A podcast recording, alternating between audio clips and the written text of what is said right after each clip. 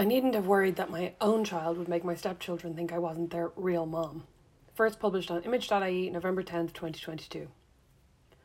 When my son was born, I became a new mother, but it wasn't my first foray into parenting, not really. I'd become a parent around eight months previously, when I married Brandin and became stepmom, stepmom, they say, to his two boys, aged nine and seven, of, of whom he shared custody with his ex wife. We became a blended family ex husband, ex wife, sons, husband, wife, stepmom. We got together for birthdays, eating dinner together and unwrapping gifts and making small talk that largely revolved around the boys.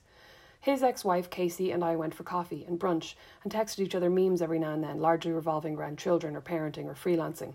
She is a photographer and writer. We have a lot in common. I hadn't really thought that step parenting would be easy, perhaps because I hadn't thought about it at all.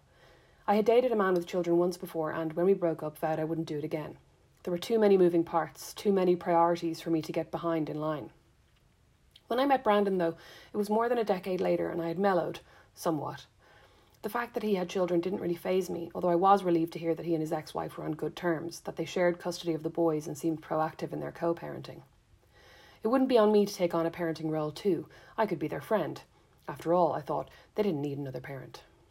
This lasted about two weeks. I soon realised that these boys saw my friendly gestures as a sign of weakness, and that without a firm, parent style hand, they would soon run rings around me. Plus, as my parent, as my sister would happily tell you, I can't so much as see a child chew with their mouth open without getting involved.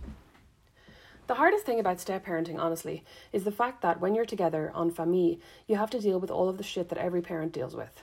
You have to clean up puke and you have to wash dirty underwear and you have to ask, nay, beg, them to take rocks out of their pockets before putting them in the dirty clothes basket.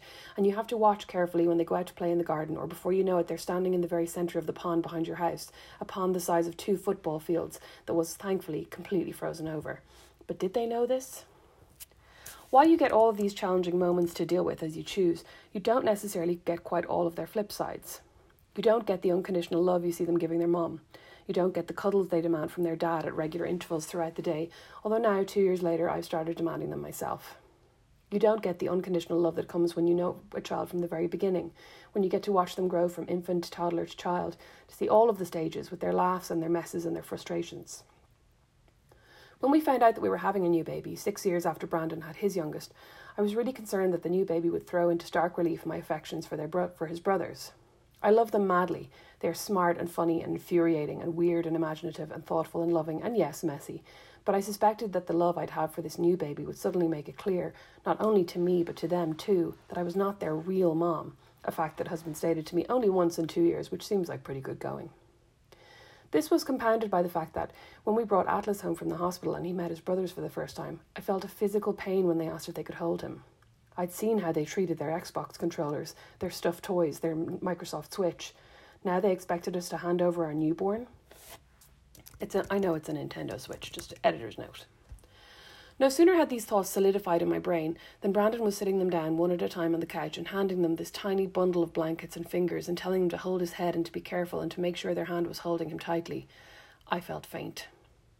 But something unexpected happened. Not at that particular moment. At that particular moment, I counted down the seconds until I could take the baby back into my own arms, out of the way of this imminent danger. In fact, it's only in the past few weeks that I've noticed just how my worst fears have come true, but in an entirely different way to how I'd imagined. My feelings for the boys have changed. I realised the other night as I tucked our now seven year old into bed and he asked, Can you give Atlas a hug good night for me? That they feel more like family now than ever before, because we now have this little baby we both love. It's like we're now parts of a chain, and Atlas is the link that bonds us together. Not their dad, who obviously we both love, but this little baby who is a part of each of us, and us a part of him. Their love for him manifests in attempts to help him in and out of his ball pit or onto the couch to sit beside him as they watch Lego Ninjago.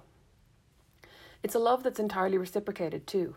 When they come in the door after school on two on the two evenings a week they stay in our house, his face lights up. He laughs uproariously when they ask him how he is.